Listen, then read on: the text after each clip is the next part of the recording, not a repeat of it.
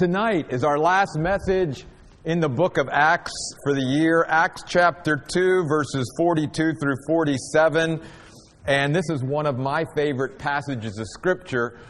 And, and again, how God's Spirit puts everything together. The very last song that we sang really talks about the simplicity that we should have in our worship.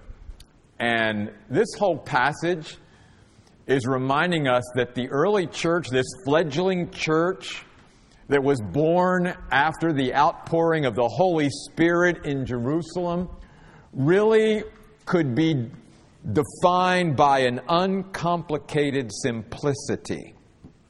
I want you to remember that because that's something that even Paul talks to the Corinthians about when he says in his second letter to the Corinthians, I fear for you that you are going to be led astray from the simplicity that is in Jesus Christ.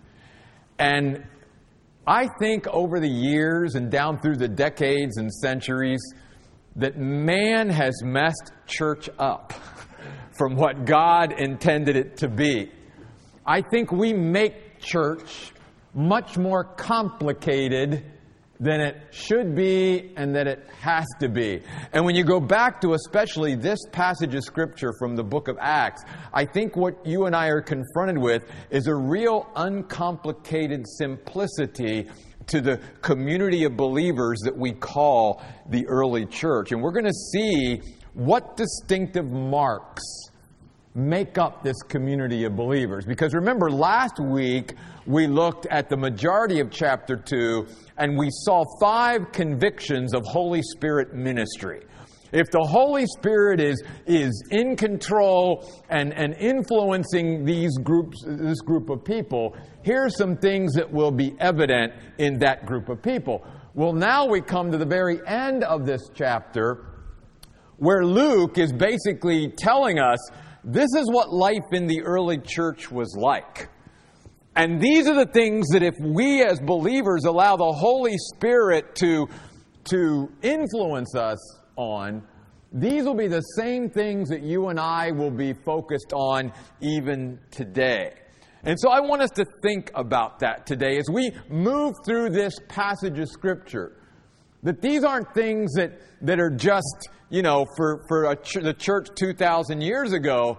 These are things that we can apply to our own life and to the life of the Oasis Church even today. And so they're a good sort of, you know, standard, if you will, for us to look to. So what I want to do tonight is just read these verses, and then I want to go back and just let's look at some of the distinctive marks of these believers in Jesus Christ. Notice it says that verse 42 of chapter 2 of Acts, they were devoting themselves to the apostles' teaching and to fellowship, to the breaking of bread and to prayer. Reverent awe came over everyone, and many wonders and miraculous signs came about by the apostles. All who believed were together and held everything in common. And they began selling their property and possessions and distributing the proceeds to everyone as anyone had need. Every day, they continued to gather together by common consent in the temple courts, breaking bread from house to house, sharing their food with glad and humble hearts, praising God and having the goodwill of all the people. And the Lord was adding to their number every day those who were being saved. What are the distinctive marks of these believers after the Holy Spirit has been poured out on them? Where is he taking them? What, what are his priorities that he is bringing about in the early church? What is he empowering them or enabling them to do? Well, the first thing I want us to focus on tonight is the word devoting. This is a key word, first of all the word devoting. And we're going to see here in verse 42 that they were devoting themselves to four areas. But I want us to really focus on the idea of devoting. I want to give you several nuances, if you will, several definitions of what this word devotion means. In other words, the Holy Spirit will enable us or empower us to be a devoted people. God is looking for devotion. What is that from God's perspective? First of all, it means to maintain a strength which prevails and endures. Maintaining a strength or manifesting a strength, an inner strength that prevails and endures. It also could be defined as staying in a fixed direction. Let me repeat that staying in a fixed direction. We could also use the word stick to itiveness. In a sense, a supernatural stick to itiveness, if you will. And then finally, we could define it this way to continue to do something with intense effort despite the challenges to continue to do something with intense effort despite the challenges. That's what it means to be devoted. I believe that all of us are devoted to someone or something. And God wants us to be devoted, obviously, to Him and to His priorities. And here, and again, this fledgling group of, of believers that started out the church, they were, they were manifesting a devotion to four things. And again, what that tells us too, by using the word devotion in connection with these things, is they don't come easy. These are things you have to sort of fight for, if you will. There's going to be obstacles and challenges to maintaining a devotion to all of these things. And I really believe it's one of the reasons why the church today many times does not resemble the early church. Because when you look around, there's not a lot of devotion. There's not a lot of, I'm staying in a fixed direction and we're going to continue to do that. No, what you find a lot of times is an initial buy in you know, people get excited about something short term, but over the long haul, it's not sustained. That it's very hard to get people today, even Christians, to stay fired up and enthusiastic about a fixed direction over the long haul. And I believe that the reason for that is because we're not allowing the Holy Spirit to empower us and enable us and provide His supernatural influence in our life because that's the reason why these people could stay devoted. It was because the Holy Spirit had been given to them and they were allowing Him to influence them. Now, these four areas, first of all, was teaching. They were devoted to being taught. But let me say this too, as a person who teaches the scriptures. It also means that there had to be those in the early church that stepped up and were willing to accept the role of being a teacher of the scriptures. We need teachers who will teach the scriptures. And, just like in the early church, we need people who are teachable who are willing to stay in a fixed direction over a long period of time and be taught. Be learners, if you will. What we talk about when we talk about disciples, the word disciple simply means a learner. And someone who's willing to learn and keep learning and keep learning and keep growing and never stop learning and never stop growing. In fact, one of my mentors told me once, long time ago, that as a prospective teacher of the Word, when I stop learning one day, I will stop teaching the next. Hmm. A teacher has to always be a continual learner, and that's true for all of us.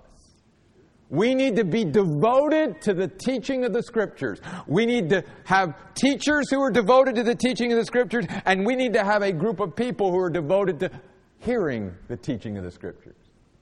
I thank you because it would be pretty hard for me to get up here all by myself on Wednesday night with nobody to teach or on Sunday. So I thank God that there are still people who are devoted to hearing the Word of God. But notice they were also devoted to fellowship. And folks, again, this is so misunderstood in the modern church today. This does not mean we all sit down and eat together. Well, we're getting to that. That's in here, but that's not what fellowship is. Fellowship is, first of all, participation, not being a spectator. In other words, you and I can't say we're in fellowship with other believers if we're not participating. If we're sitting back and just spectating, and we're not involved or engaged in ministry in the church, then that's not fellowship. And the other part of that is it's not just participation, it's partnership. It means entering into partnerships with other believers and, and accomplishing things together as you work together. That's really what fellowship is, you see. It's so important. But here's the thing to be devoted to that over the long haul with someone or a group of people.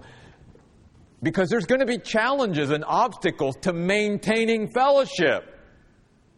Because again, like anything, we all have, you know, limited time and limited opportunities and all these things. And it's about, you know, making time and making it a priority to come together and participate with one another and partner with one another. That's biblical fellowship. Next is the breaking of bread. And I really do believe that this talks about sharing meals together. In fact, he mentions this again down in verse 46 when he says, Notice, they shared their food with gladness and humble hearts, breaking bread from house to house. Now, there are some that take this phrase as talking about uh, observing the Lord's table or having communion together. I personally don't take that from this.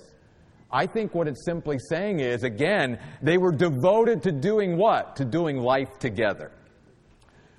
They were willing to open up their homes to one another and have meals together and share their food with each other.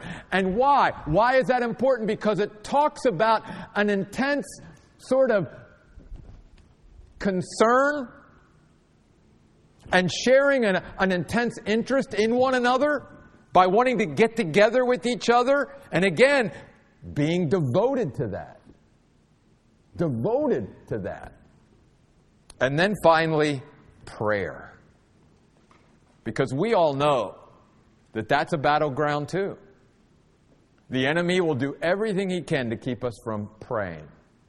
And notice too, this is in the context of a community of believers. So this isn't just talking about personal prayer and individual prayer and private prayer, which is very important too. This is talking about praying with each other and being devoted to praying with each other. So, four areas here that, that believers are to be devoted to, to stay in a fixed direction on, and never cease. We are to be devoted believers to teaching, fellowship, breaking of bread, and prayer. So the key there for me was, though, not so much the directions that it took, but the fact that they were devoted. They maintained a strength which endured and prevailed. They continued to do something with intense effort despite the challenges. And again, that kind of devotion, that high level of devotion, can only come about through the empowerment and enablement of the Holy Spirit of God. You and I, as human beings, will never be able to sustain that kind of devotion apart from His enablement to the things of God. Then, a second mark, verse 43 reverential awe came over everyone. Let me talk a little bit about that word awe. Because I think, again, sometimes in our modern church, we have lost our awe of God. That's one of the things that our worship of God should do, and it's one of the things that our time in the Word with God should do, is create in us a sense of awe. Wow, God. You're amazing. Just like I said, God, as I was studying, just reminded me that Jesus Christ, yes, He's God, but He's also 100% human. And because he's that, that that is the dust of the earth, and that the dust of the earth inhabits the throne of God. It's like, wow. I'm in all of that, God. That's why, again, we need to be devoted to teaching and to fellowship and breaking of bread and to prayer because it will create in us a sense of awe for God. And our worship should be born out of our awe of God. How great thou art. It means to have a growing reverence and respect for God. A growing reverence and respect for God. Sometimes I think that we've gotten too comfortable and cozy with God, that, that, that there's, not, there's not a proper respect and reverence anymore, even in the church, for God. Again, not that He's not approachable, not that he's not our friend and all of that, but he's God. and there should be a reverence and respect for who he is. And that kind of awe, that kind of reverence, that kind of respect, again, is it's born out of the influence of the Holy Spirit. When the Holy Spirit is there, because notice it says reverential awe came over everyone. How did it come over them? Through the influence of the Holy Spirit. And then, third, many wonders and miraculous signs came about by the apostles. Supernatural and extraordinary events beyond what any man or woman could accomplish apart from God was evident in the early church. Do you believe in miracles? Do you believe that our God can still do supernatural, extraordinary things in and through His people? They did, and it happened. I think that's one of the things that God wants to open us up to at the Oasis is that God wants to do some supernatural, incredible, extraordinary things in and through our ministry, but we've got to believe that He can and will because He responds to faith. And it's very interesting to me that there's a correlation between those who believe in miracles and the supernatural and extraordinary and the ones that experience it. Because those that don't believe in it don't seem to ever be a part of it. I've seen God do miracles. I've seen God do supernatural, extraordinary things, and I want to see Him do more and more. I've seen him heal. I've seen him transform lives. I, have seen him bring about change and restoration and stuff that just, again, was exceedingly abundantly above all that I could have ever asked or thought. And even as a church, to sit here now getting ready to build our own facility and to think where God has brought us in seven and a half years and what God has done and how He has blessed us. It really is extraordinary. It's beyond what any of us could have ever done on our own to be in this position. That's a miracle. And I want you to believe that you are a walking miracle of God every day. A letter written by Him that He wants to write to the world. And He wants you to believe that He can do supernatural, extraordinary things through you, that He can do beyond what you and I could ever accomplish. If we don't believe that, then we'll never have Davids anymore who go out and stand before a giant like Goliath and go, I'm just a shepherd boy and all I've got is a few small stones and a sling, and there's the giant. He believed not in himself, but in a supernatural, extraordinary, incredible God. And God did amazing things by bringing the giant down. And that's what God wants to see in his people today. Then look at verse 44, another mark. All who believed were together, again, talking about corporate here, and held everything in common. And they began selling their property and possessions and distributing the proceeds to everyone as anyone had need. Now, some people over the years have said, well, the early church was communistic. No, this is not that. It's not saying that everybody in the church now had equal stuff. That's not what it's saying. If you study this and you read this, what it's saying is that the early believers lived their life with an open hand to share out of selfless concern and care for their fellow believers. That was another mark that the Holy Spirit was in control of these people. They held their own possessions loosely. In other words, when they heard that there was a need from another fellow believer and that they had the resources to meet that need, they were like, well, we, we've got this and they need that. Here you go.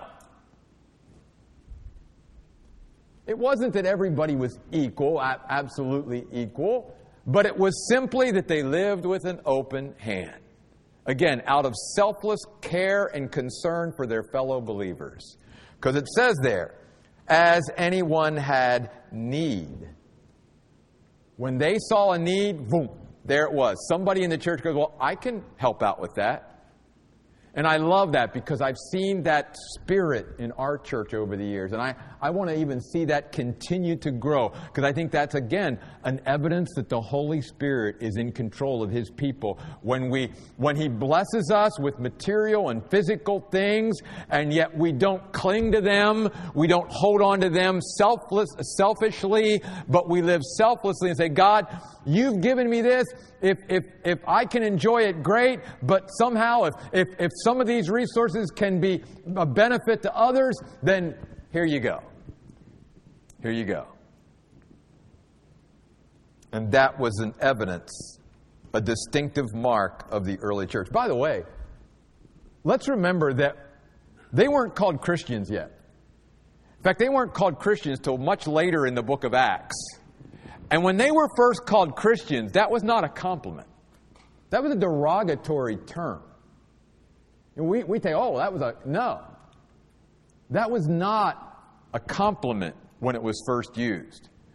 But what it was reminding us of is that through the influence of the Holy Spirit, there were distinctive marks that believers had in their lives as they related to each other, and it made them stick out like a sore thumb, as we say.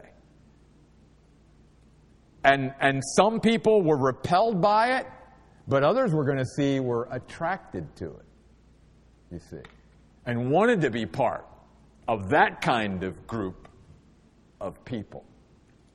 And really, what you see here is exactly what Jesus said. How they love one another. Remember what Jesus said? He said, by the kind of love that I have for you, if you will demonstrate that agape kind of love toward each other, that's when men will know that you are my disciples. And that's exactly what's happening here. They are showing great love for each other. They want to be together and do life together. They want to partner together. They want to participate with each other. They want to be taught and pray together and get into each other's homes and break bread together. And they want to share what God has given to those in need. That's love. Then, verse 46.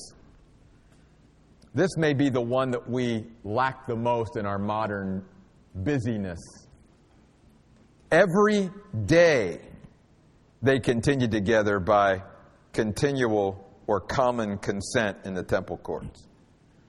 It wasn't a once a week thing that they got together, it was every day.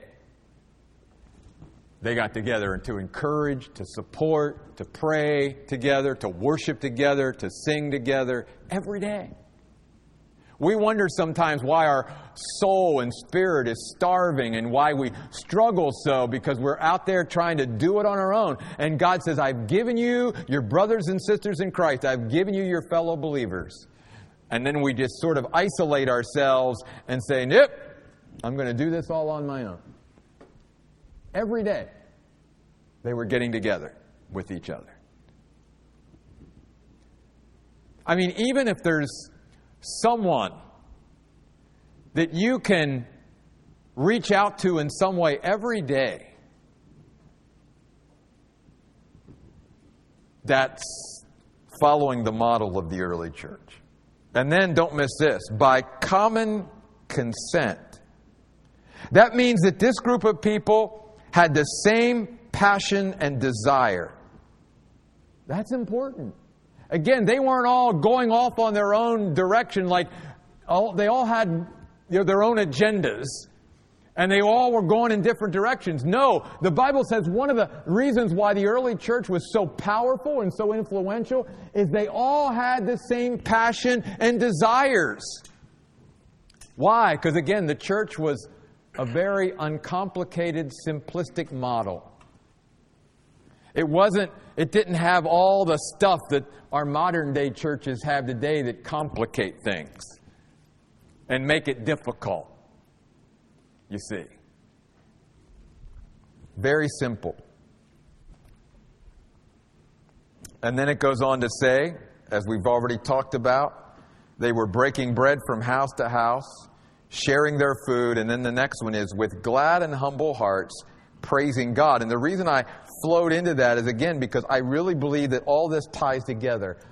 A glad, humble heart one that is thankful and grateful to God for all of His goodness and good gifts that He bestows, and a humbleness to know I, I didn't do this my, on my own. I did this because of, again, the grace and goodness of God in my life. And therefore, I'm going to praise Him continually. And that was part of the early church. The word praising here means to sing in honor of God. That's what they did. That's what we want to do here. We want to continue to expand our worship and continue to sing in honor of God. God loves to hear his people sing praises. He does. He loves it. And that's why, really, singing and getting our people to sing is really the most important part of worship. We ask the wrong question in the modern church today. Most people, when they go from church to church, goes, "How's the music at that church?" That's usually the slant we take. What's the music like at that church? The right question, or the more biblical question, is how's the singing at that church? Because when people are really into worshiping God, they will sing out. They will sing out. And that's what I love about our church. Our church is learning to sing. Nicole and I are noticing that. And it first started on a Wednesday night, but even like on Sundays now, we are hearing you all sing. And she was just telling me the other day, you know, they have to wear those earbuds up there so that they can hear the music and everyone's voices and stuff. She said, Jeff, they were singing so loud on Sunday, I could hear them singing even though I had my earbuds in. That's good. Keep it up. Keep singing out. Because again, what are we singing out from? We are singing out from a glad and humble heart. God, I don't deserve all your blessings, but God, you have blessed me. You've been so good to me. I, am so thankful and grateful. I can't wait to come and with my brothers and sisters in Christ sing out in honor of you. Well, these kind of distinctive marks had two results that I want to end with tonight. Again, not everybody had this response, but many did. Notice what it says the one result is. Because of these kind of marks, they had goodwill of all the people. In other words, there were bridges that God was building between the early church and those that did not yet believe. They had an opportunity through God's grace to be an influence and to make a difference and to make an impact on their culture, on their society, on their friends, on their family. And God wants to do the same thing today. He wants to create in us such an environment that we will be able to build bridges with those that do not know our God and that God will use us to be a light, and that we will have an opportunity through His grace to be able to make a difference and make an impact and be an influence in our society and in our culture. That's the first result. The second one is every day, God added to their number those who were being saved. Now, obviously, this is talking here about people coming then to know the Lord and being added to the community of believers. And that's awesome. That's evangelism. That's, that's all part of it. But I want to zero in on this word added to for a minute because this word has so much more to say to us than just the fact that God was adding new believers to the church through evangelism. Because if you study the word added, it means that God specifically places certain believers together to accomplish his purposes. So when you think about that, sort of reverse engineer here using a, a modern term to go back, we can even apply that to how the church should be operating today. Again, unlike it is a lot of times today, people, Christians, they choose the church that they go to or belong to. That was their choice.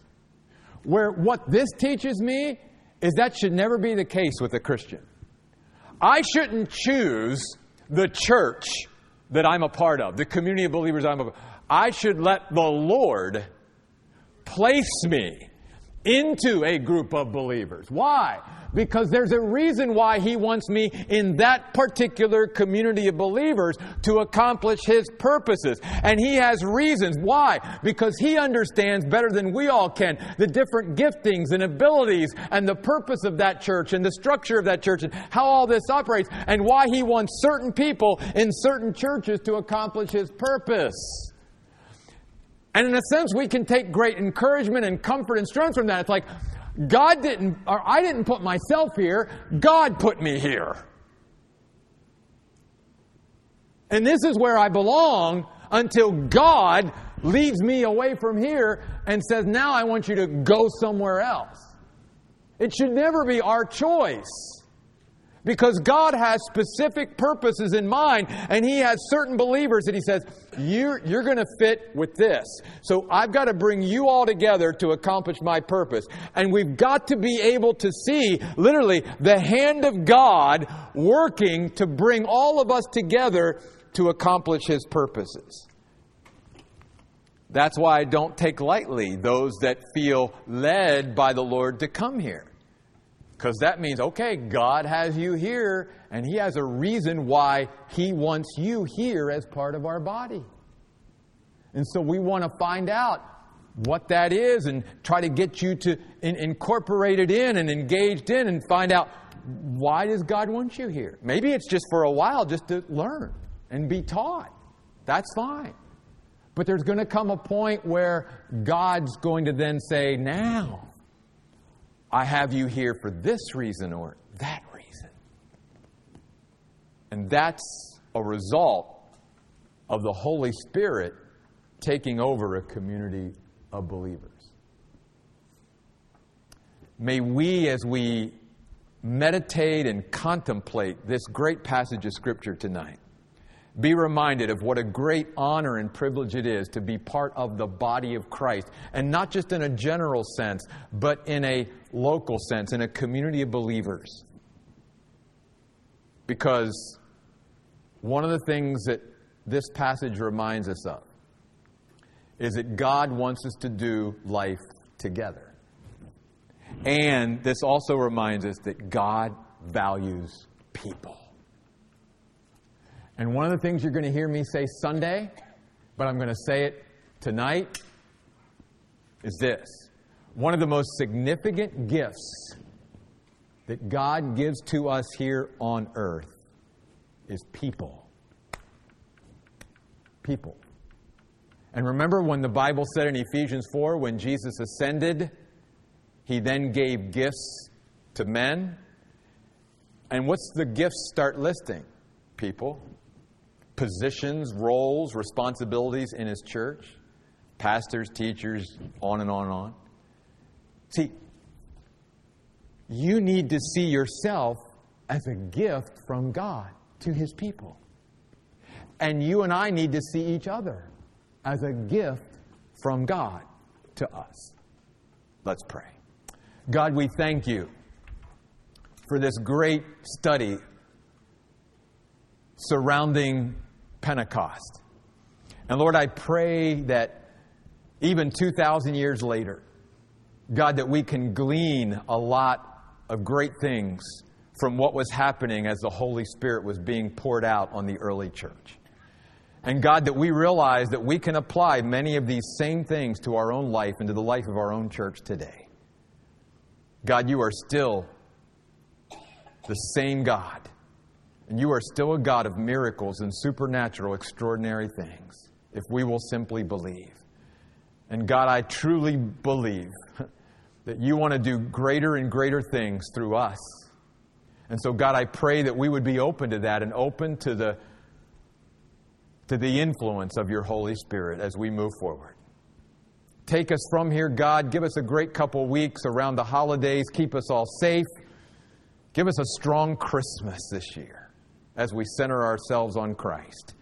And bring us back in that new year that we might start a new series on January 3rd. We pray in Jesus' name. Amen. So don't forget, the 20th and 27th, these next two Wednesdays, we're taking off. We will be back here on Wednesday, January the 3rd, starting our study of the book of Zechariah. Hope you'll come back and join us for that.